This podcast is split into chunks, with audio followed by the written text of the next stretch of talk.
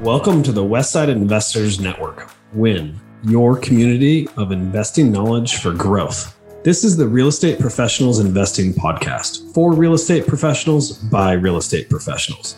This show is focused on the next step in your career, investing. Thank you for listening. And please, if you like our content, rate us on your podcast provider. Just a quick disclaimer the views and opinions expressed in this podcast are for educational purposes only and should not be construed as an offer to buy or sell any shares or securities, make or consider any investments, or take any other action. And now, AJ and Chris Shepard. We've got an exciting show for you today. Terry Porter will be joining us to talk about his success story as a professional player in the NBA and also as a coach. He will share about his coaching style for both the amateur and professional players, his core values that he brought to the team, and how to achieve greatness in your chosen career. So let's welcome Terry Porter. All right. Today we have a special guest with us. We have Terry Porter. Terry is a former NBA player, NBA All Star, and former American college basketball coach, most recently at the University of Portland. He's an active member of the Boys and Girls Club of America and recipient of the Walter J. Kennedy Award for Commitment to Community. So, Terry, you want to tell us a little bit more about yourself? Well, first, thank you guys for having me on. You know, I've been very fortunate in regards to just having a great career in NBA. I was drafted by the Trailblazers in 1985, spent 10 years with the Trailblazers and during that stint, obviously, we had some great teams there. Two NBA final appearances in 90 against the Pistons and 92 against the Bulls. And then went on to play in Minnesota for three years and then Miami for one year, then finished my years up in San Antonio. So I was fortunate and blessed to be with a lot of great coaches, be a part of a lot of great teams, and learned a lot from those guys. And then went on from that and went on and got into coaching at the professional level coached another nine years as an assistant coach and two stints as a head coach in Milwaukee and in Phoenix, and then had the opportunity to play, coach at the University of Portland. And obviously, having a chance to stay close to home in Portland, but also have a, a great opportunity to coach both of my boys who played basketball was pretty special in regards to just having those four years with those guys. And it was a great experience. That's pretty incredible to be able to coach both your boys at the college level. That is really, really cool. One of the other things that I didn't know about you is that in 2006, you guys had a group that was looking at buying the Portland Trailblazers from Paul Allen. That is quite a business endeavor. Pretty amazing. Well, I think that goes to we had a lot of great business leaders, and they were trying. Once Paul had talked about putting the team up for sale, obviously, all these great business leaders in the community wanted to put together a strong buyers group. And obviously, they had capital, and we had to get one outside of the state, kind of uh, another contributor to that. But they want to also have someone on their on their team that had obviously played the game and, and knew a lot about the professional ranks and knew a lot about Portland. And I knew just in my time here, had had a relationship with a couple of those business leaders, and they they proposed to me in regards to would I be interested in being a part of their team. And I thought it was great. I think at the time, I think a lot of people, a lot of Oregonians and a lot of Trailblazer fans were scared that the new ownership would come in and buy the team and then and move the team mm-hmm. to, to a location. And I think that was the fear factor. Obviously, when it was all said and done, it was great to see Paul re- retain the team and continue to support the team and provide a lot of financial support and do a lot of great things, I think, for the city. Yeah. And then a couple years after that, the Trailblazers retired your number, number 30, which how did that feel? What was that experience like? I mean, it's pretty amazing.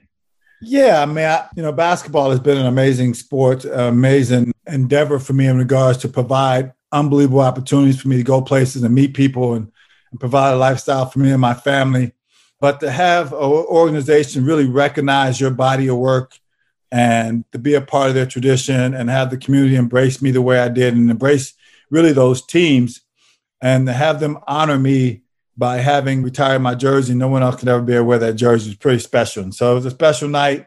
All my kids were there. My wife was there. And anyone who played any sport at any level to get your jersey retired, it is a big deal. It's not something that uh, you take lightly. You honor again, like I said today, appreciate your body of work, your blood, your sweat, your tears, your energy, and everything you did for that organization, you did for that community while you were wearing that uniform. Yeah. One of the other interesting things that I found, you know, doing a little research is that uh, almost every team but one that you played on made the playoffs. And yeah, so the was, the winning was, record you guys had is pretty pretty awesome. Yeah, and so again, I was very fortunate to be around a great organization, great organizations, and some people in the position of leadership that really was trying to use some of my being a veteran, been around the league, and had have been a part of a lot of championship caliber teams. And so it did really help me when it came to me being a free agent and where I wanted to go and, and got a chance to speak to a lot of those execs about what their mission was for the team and a chance to evaluate the roster. So it was it was good. It was really good. And like you said, it was it's it's kind of rare to play as long as I did and only missed the playoffs one year. That's pretty special. But again, that goes to organization and the leadership and the basketball ops and the players on those rosters to you know put a lot of hard work into trying to achieve a playoff bid. Yeah, Terry, we're just I'm also super impressed. I'm a little star starstruck. I'm not gonna lie. so, but I, I, think that how our listeners are a, a lot of real estate professionals and okay. those aspiring to be professionals. And okay. I mean, I think you have a ton of experience just working and motivating professionals. So I think we'd kind of like to steer this conversation towards your towards coaching a little bit, if that's yeah. if that's all right with you. Yeah. Like can you tell us like maybe some of your tricks or like what you do with your players to really motivate them? And i mean you have this experience of becoming like one of the top professionals in the league. Like maybe tell us some experiences on you know the the trials and tribulations that that you went through and and how you have passed those on to players and professionals alike to really hit that top notch level yeah, I think there's two different phases, right? I think as a player,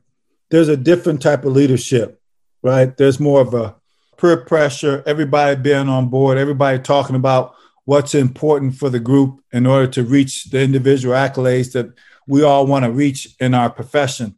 And so that is more collectively pressure on everybody doing their job, their job being identified maybe by the coach or maybe by the players themselves. When you're on a veteran team, a lot of times those guys get together and they each tell each other what their role is going to be, how they're going to bring value to the team, how they're going to contribute to the team and help it towards the goals and the missions that that team want that year. So that's one way in regards to leadership, just having a group really take on that leadership. And then the coaching aspect. Now, coaches kind of set down. I think the most important thing is your culture and what you try to have players when they walk in the gym and from when they step on the floor and just everything about how they're being handled, what little things outside of the basketball court that you can take uh, care of. I think that all the teams that you would say that are championship caliber teams that I was a part of, Miami, San Antonio, obviously the Trailblazers, I think those teams really they looked at players and understood what the players brought when they was on the court. But then when it came to off the court, they made sure if the players had families that the wife always knew, especially when they came in and joined the team for the first time, where the doctors were, where the schools were. They had people take those type of things off the husband and off the player's plate for he could really focus on his job and his task. So he couldn't have any outside noise, any outside contributors to why he wasn't performing at the level that he should be performing at. And then it comes down to when you talk about coach player relationship or boss or employee, it's about the relationships. It's about the relationships that you build with your players. And it's about you understanding what his goals and what he wants to try to accomplish. And you trying to put him in position to help him achieve some of those success. And yes, there's got to be sacrifices and everything, but still, you got to understand and make he make sure he understands that you, coaching staff and organization value what he brings to the table. What he brings to the table. Prime example: that Portland team I was a part of. We were rolling pretty good, and we still we had a piece missing. we got Buck Williams in the Sam Bowie trade. And Buck came to our team and just added that final piece that we needed. And so, again, he made a sacrifice right away. When Buck came from New Jersey, he was a 20 points, 10 plus rebound guy. He joined our team and realized that Clyde, myself, and then Jerome were the main offensive weapons. And he really limited his, he didn't look to score that much. He took on some of the other areas that we feel that team needed to be successful. And so I think in regards to just meeting with your players, showing that you care about where they're at in their career, how you can help them build another skill to better prepare them for their career and go out to be successful. And I think one of the most important things, especially in professional sports, is you got to be honest with guys. You got to be honest in regards to how you try to leadership and how you try to coach them through mistakes. You got to be careful and you got to know how each guys handle difficult and criticism. Some guys you can yell at them in front of the other guys. Some guys you can't. And that's a hard thing because these are professional athletes. These guys are for one of the things that is so difficult when you talk about professional athletes in the model it's most of the time every player is making more than the coach. It doesn't it's down to the 12th, the 13th, the 14th guy. They're making more money than the coach. So your ability mm-hmm. to motivate that player can be a challenge. It can be a challenge. And what you have to do, like I said, is just have a great relationship with him and be honest with him and let him know that you have his best interest in heart and know that, you know, decisions you make are going to be overall when it's said and done, it's going to be what's best for the group, not the individual. And I think those are the type of leaderships you have to bring to organization. I don't care how big it is. Everybody's got to understand their roles. Everybody's got to feel like their their role is valued. Their role is valued for the organization and for the team, and that when it comes time and there is success, then they expect rewards. They expect compensation in regards to just you know doing those things. And so that's a lot of different layers there. But I think all those things play an important part when you talk about trying to build the right type of organization and have each employee, each player feel that they're what they bring to the table is very important to the team and to that company, and then what and how you value their skill sets. Terry, that so much amazing information in that little past couple minutes. I really loved hearing you chat about culture and also about giving feedback and possibly criticism. So, can I ask when you were coaching the University of Portland, how did you get to know your players and how did you know how to give them feedback and what was the culture like or how did you build up that culture so that you could be able to do that yeah and again i think you try to be honest with your player from day one you talk about what you expect of each one of them what their responsibilities are. And obviously, at the college level, it's totally different than the professional level. They have a lot of things on their plate. They have classrooms, they have weights, they have work study, they I mean they have study hall. So they have a lot of different variables that's very important in regards to what their overall successful is. And what we talked a lot about is taking care of the small things, doing the things that you are controlled of, showing up on time in classroom every day, making sure that you're engaged in the classroom, and the same for when you're walking around campus, you represent the basketball program. Make sure you carry yourself in a way that we can all be proud of. And then when we travel, you know, we got University of Portland on our uniforms, on our sweats, and make sure we're conducting our way and ourselves in a way that bring honor to the university. And I think those things are the important things that happen off the court. And then on the court, it's about, you know, what our goals are, how we're going to try to achieve them, how we got to lean on each other, and really try to you know help each other get through the the tough times yeah that is awesome and like every year you have some new mm-hmm. players come in and then new players yeah. go out like when those new players come in like how do you kind of like determine what type of player they are or like kind of get to know them and then like bring them into the team well that's all part before they really accept the scholarship there's a lot of due diligence in regards to assistant coaches going out and watching them in practice, watching them play games. And then in the summer, that's a lot of the time when the head coach goes out and watch them compete in a game setting, talk to their coaches, talk to their parents at different times of the summer. And then you talk about, as you're speaking to them, you talk about values and things that important to your program and how they're going to be able to help those things that you feel that's important for our program. What skills they bring that you feel is going to really help them, you know, in regards to our program. And then talk about the academics. You always talk about the academic piece.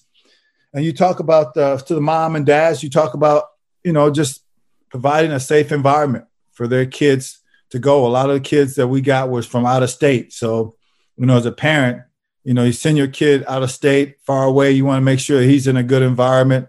He have he has male role models that he look up to that are doing things and teaching him the right way to conduct himself. And, and when he leaves after those four years, he has a degree and he's prepared himself. He knows how to handle himself. He know how to, to you know conduct himself as a young man. So, why don't you tell us a little bit about the differences between coaching college and coaching in the NBA and just how that, I mean, taking someone who has, you know, not very much experience to dealing with the like highest class professionals in the world? Yeah, I mean, I think you can just go to the terms, right? Amateur and professional. Yeah, that's a big difference right there. The, obviously, the scholar, student, athlete is still an amateur. He's got a lot of other things that he has to, you know, juggle on a day to day basis. And in regards to being a professional basketball player, just being a professional anything, it is your profession for the most time, for the most part. It's about you bringing in your craft that you currently have and understanding you have to continue to improve in all areas, especially areas where you feel you need that improvement. You know, each kid comes into the NBA ranks, and nowadays, more so when I came in, these kids are younger and younger.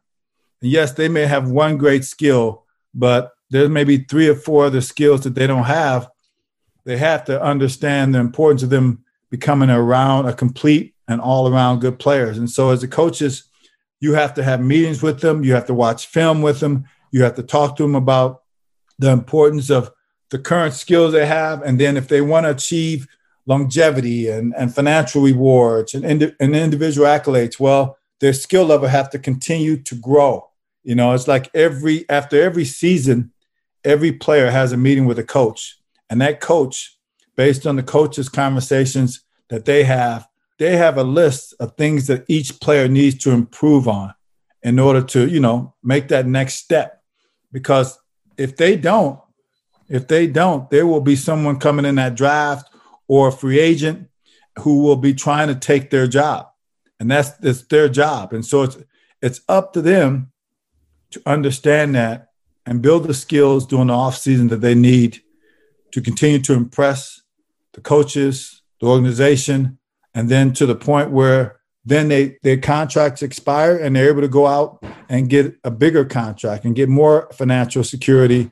And then get some individual accolades and get those things that to again propel their careers and make them successful.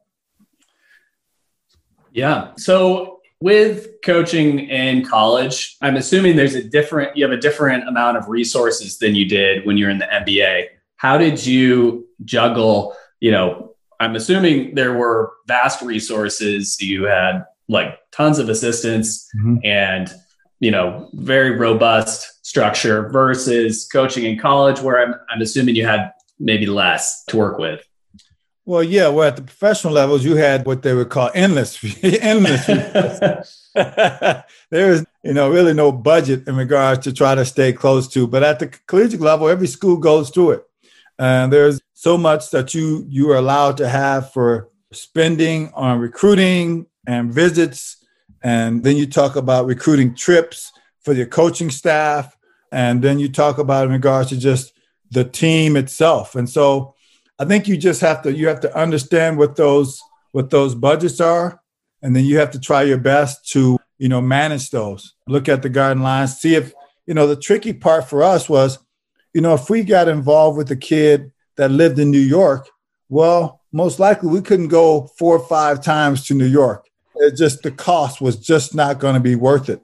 So we tried to see if that kid was going to be somewhere closer to our region. Was he going to be in Las Vegas? Was he going to be somewhere else where we could maybe, you know, send another coach? And then the same in regards to just having the ability to try to really look locally and see if there are some kids locally we could really try to, you know, recruit and keep your costs down as much as you can.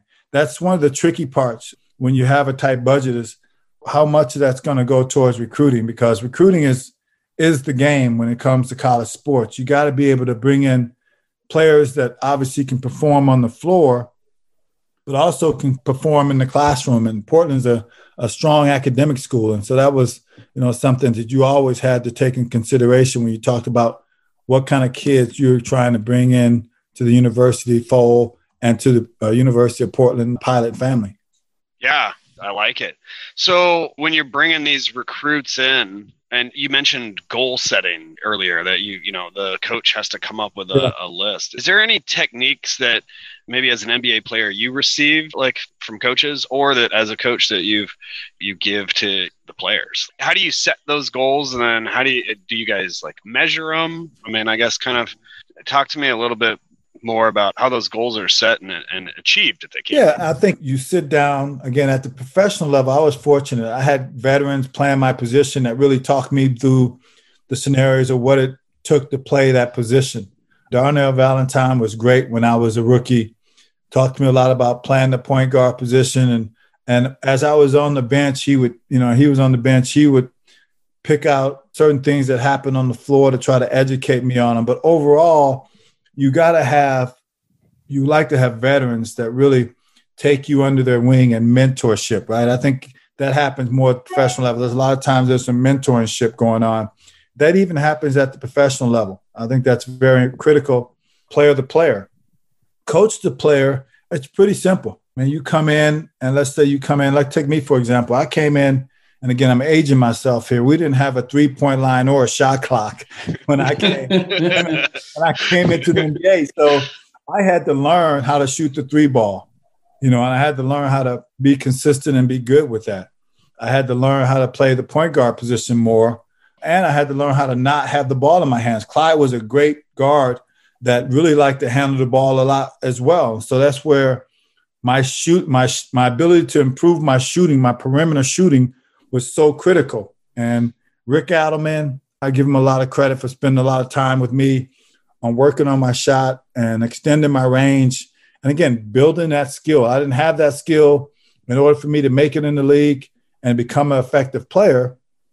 That was a skill I was going to need to be able to fit with the other players on the floor and what their strengths were. And that's something that we would talk about, you know, shooting percentages, from year to year, you know, year over year ends, okay, you shot 29%. Well, you got to get that up to low 30s or mid 30s next year. Here's the strategy. Here's what you got to do. Take these many shots, you know, a week during the summer and just work on building that type of consistency and that ability to knock down that shot. If it was a defensive situation that you felt that the coaches felt that you were not executing properly, a defensive scheme, a pick and roll coverage, well, then when a lot of the pick and roll stuff you did in the summer, it was your ability to work on those agility moves, get the physicality you needed to kind of help you improve in those areas. So, Terry, you mentioned you received a lot of mentorship from veteran players. As you became a veteran yourself, how did you find yourself being a mentor? And what was that like for you? It was great. I think again, you know, for me, it started at the college rank. College is about mentoring. Veterans, senior, junior, upperclassmen always took the freshmen in and talked to them about culture and tradition and told them what they need to do and how they need to conduct themselves. That was very important. Then I just into the pro ranks, I was fortunate to have veterans to mentor me. And as I got myself in a position like that, I took rookies all the time and just talked to them about the importance of how to deal with money and you know how to deal with family members, but how to how to become a pro. You know how to get a used and accustomed to going out and and going into the community and, and speaking to kids and speaking to you know corporations. It was very important to you know provide that type of leadership. You just touched on some like outside distractions, you know, from like the main body of work, playing basketball. How do you manage outside distractions? And how would you mentor younger players to manage that too? Yeah, I think you have to you have to show them what's you know obviously these guys everybody get they're blessed to get drafted in the league. They have unlimited resources, more resources than probably anybody in their family really had. So they're gonna want to go out, they're gonna want to hang, they want to maybe buy something really flashy and, and something you know harsh, and you have to have the hard conversation about you know yes, this is not going to last forever. You have to be smart about how you go about, you know, getting those big purchases for your mom or your dad or siblings. How you're going to live? What kind of nightlife you're going to have? You know, how some of that based on the guy's background. You got to tell them the importance of, you know, taking care of your body and not being able to go out. Guys going to go out. Anybody in their 20s, they go out. That's part of it. And you should go out. You should enjoy the fruits of your labor and have some excitement. But there's a there's a fine line or understanding how to go out, enjoy those special nights, but also maintain the conditions and your body and the sleep and other things you need in order to perform the next day. Cool. So, what do you think were kind of some of the core values you brought to your coaching in terms of like what were some of the main principles that you would try and bring to an organization? Well, I think again, based on the coaches I had and organizations I was part of, being a profession, professionalism was something very important for me. What falls under that? Being on time for any type of appointment, that being something you had to go in the community, you had to go to a doctor's appointment, you had to go to practice. I mean, you have to value the people time that was something very important we talked about being professional you know being a good teammate you know being a good teammate in your scenario being a good coworker what is a good teammate? You know i mean making sure if you're on the road especially if he's a rookie making sure he's up you know making sure he has a place to go to have dinner make sure you get him out of the room. Those things are very important. Try to have the team get together on road trips and really spend time together. I think those those type of times where you can really spend time and build some camaraderie and some trust with each other goes a long way when you get back on the court together. And those are the type of things we talked about. Talked about always talking about your goals among yourselves, talking about how we're going to be able to achieve those goals. What is it going to take? What kind of work is it going to take? I mean, always having those presence in your conversations for everybody can be on board. Everybody knows what the goals are. Everybody knows the type of commitment that everybody is looking for from each other. And those things I think are are very important. And the coaches good. Coach as well. They always talked about, you know, what happens in games and, you know, our short, you know, the next three or four or five games, what those opponents are and what we have to do in order to try to, you know, win a majority of those games. So I think all those things that are critical for each organization, if your organization really values really the communication between your customers and your employees and making sure they have the ability to reach out to those customers on a regular basis for that customer again can feel that you know they really value their partnership and value them and that's I mean, basketball at the end of the day it's about the players and their partnership to each other and their commitment to each other and the sacrifices they make for each other in order for the whole collective group. And that's that's what it's all about. And anything, any championship team, it doesn't matter. You're gonna find those type of characteristics involved with that intertwined in that organization. There's gonna be great leadership, there's gonna be great mentorship, there's gonna be professionalism, there's gonna be a commitment to each other. And it's going to be a scenario where voices, whoever the voices are, whoever the leaders are, are going to, you know, at times coach guys or talk to guys in the heat of the battle about their effort, about them not executing, about them not playing up to the level that's expected of them. And all those things are very important when it comes to, you know, achieving greatness. Mm-hmm. So you mentioned like commitment and like, have you experienced a time where maybe one of your players or one of your teammates like wasn't showing the level of commitment that you were expecting or the team was expecting of them? Yeah, that's why guys get traded. guys get traded guys get let go. There's a certain level of expectations when a when an organization maybe pay a guy a big number, a big contract, and he doesn't perform to the level that they think that that contract is warrant, to the point where you know, on a veteran team, there's been stories on veteran teams when a, a free agent comes in and he's just not putting in the work, the post practice work or putting in the film work. The veterans of those teams, the elite championship caliber teams, they go into the coaches or go into the GM and say, hey, this guy's just not a good fit. He's not doing the things, he's not committed to what we do. Phone is picked up. The guy's getting called into the office and he's being traded. I mean, that's that's the harsh reality in professional sports. You get paid to do a job, you get paid to be a part of a team, and you have to be able to immerse yourself into the commitment and what that team is all about. And when someone doesn't do that, they show signs time after time again. They stay out too late, they miss practice, they miss bus time to go somewhere. They don't show up for a charity event, they don't show up for a big sponsor event. Those are the things that you know organizations look at very harshly because he is not committed to what this organization's core values are and what how we try to partnership with the community and the business people in our community and so that's what happens. I mean kid you know he's being evaluated at the professional level on all those scenarios you know? And is he, is he a kid that's going to be the first one there and the last one to leave? Or is he the last one to show up and the first one to leave? All those things that probably the general public don't see that happens in regards to how GMs and how coaches evaluate each player at the end of the year to determine if they're going to get a contract, if they're going to get an extension, if they want to bring him back. Is he a good fit? You hear that a lot. Is he a good fit for this group? Is he a good fit for our core values, for this organization, and for this team to reach the level that we're trying to reach? And teams that are, you know, obviously on a lower level, trying to get to a championship level, they want to make sure they have veterans. They make sure to get guys that are professionals and guys that are at the championship level. Those guys have been around the block. They've been a part of championship teams. They know what they have to, how they have to conduct themselves on a day-to-day basis.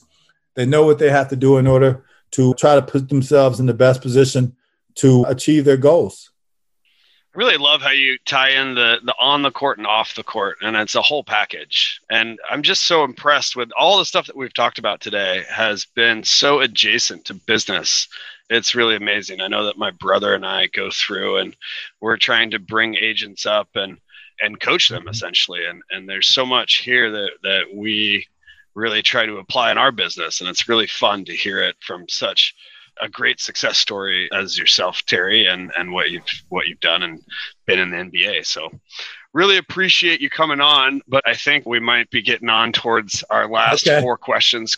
Chris, was there was there any other questions you wanted to ask before we, we get into the last four? Well, I just wanted to touch on one thing that Terry said, you know, like in the NBA, your goal is to achieve greatness. And that you know, in business, sometimes that can get lost. Like sometimes the goal in business is not to achieve greatness. Maybe it's just to get the job done. But I think that that might be something that makes just working a job way more difficult than trying to achieve greatness. And it's such a cool like way to think about okay like we're trying to do something great here and well i mean I, I would just say that you know, there's a lot of different levels of greatness, right? Each organization has to determine what greatness is. It may not be the number one seller. It may improve your sales from the following year, you know, by 5%, percent mm-hmm. 2%. That is reaching greatness. That's improvement. That's working towards the right direction. So in sports, there's only one winner at the end of the year. There's only one winner in sports. There's a lot of different victories along the way, though, that you can't just, you know, don't appreciate those victories as well yes, you didn't reach the ultimate goal, but there was maybe five or six goals that you guys set at the beginning of the year and you put in the effort and you put in the commitment and you put in the dedication and you still were able to achieve a good portion of those. That's a form of greatness. That's a form of greatness. It's not the ultimate level of greatness, but it's a form of greatness because there's always sacrifices and commitment that has to be achieved in order to have some form of greatness. All right. And I, I have to ask. What are your thoughts on the, the Blazers this year? They're, you know, having a, a decent start. Like it seems like they're struggling a little bit with chemistry, but I mean, I still love watching them. I'm really, really hoping they get it together. Well, I mean, I think again, I don't know what the expectations of the team is. I'm not around those guys. I don't know what those guys are aspiring to try to do this year, make the playoffs, get home court advantage. There's a lot of different things they could they could aspire to be. Obviously, have a great playoff run. I do think that whenever you get a, a new coach, that takes time for his system to get acclimated to the guys. Chauncey, I think, is I coached Chauncey in Detroit. I think he's a he was a great player. He had all the qualities that you want in a coach. He's been around. He's been with great championship teams. He's been coached by great coaches. He's been a time. He's been around with some adversity. Mm-hmm. If you look at his career early on, Chauncey got traded a lot. I think he got traded like two or three times within one year. I think he may have gotten traded to Boston and may not have ever even played in a Boston uniform. He just got traded and then he got traded again. So, you know, he's faced adversity, right? So he can talk to that to the guys in regards to how each guy has faced some adversity. And then he can talk about his championship runs that he had in Detroit and how those teams would come together. And they had a lot of different parts to those teams. And so it's early. I would say early on so far, they have not reached the level I think that they would like. They've lost to some some tough games. I mean, you can lose the game, you can lose games, but the Philly game the other day, they lost to Philly without Philly arguably their top three or four guys. Mm-hmm. And so, you know, some of those games they just got to figure out a way to win. They got to have a, a will to win. And, you know, the challenging part for them is their best player, Dame, right now is really struggling. He's not playing at a level that he established and that what you know the fan base is used to seeing him do. But I'm not worried about him. He, he's the guy that's committed to his craft. He puts mm-hmm. in the mm-hmm. work. It's just a matter of time. Everybody goes through a bad shooting stretches. I had them. Everybody has them, and they just come at different parts of the season. You know, it's good to have him maybe get this in early and get it out the way. You know, I hope people don't forget about what he did in Denver. That's just what he did in Denver. So he he is committed to his craft and he is committed to being the best player he can be. Well, thank you for that, Terry. Yeah. All right, let's jump into the last four questions. Yep. All right. I will start us off with the first one. Terry, what's one piece of advice you would give to your 25 year old self? I would say to smell the roses, enjoy it more. I think you get in the moment sometimes, you don't appreciate it. You don't appreciate the success to some degree because you think that success is going to last forever, right? You think you think you're going to be able to maintain it forever.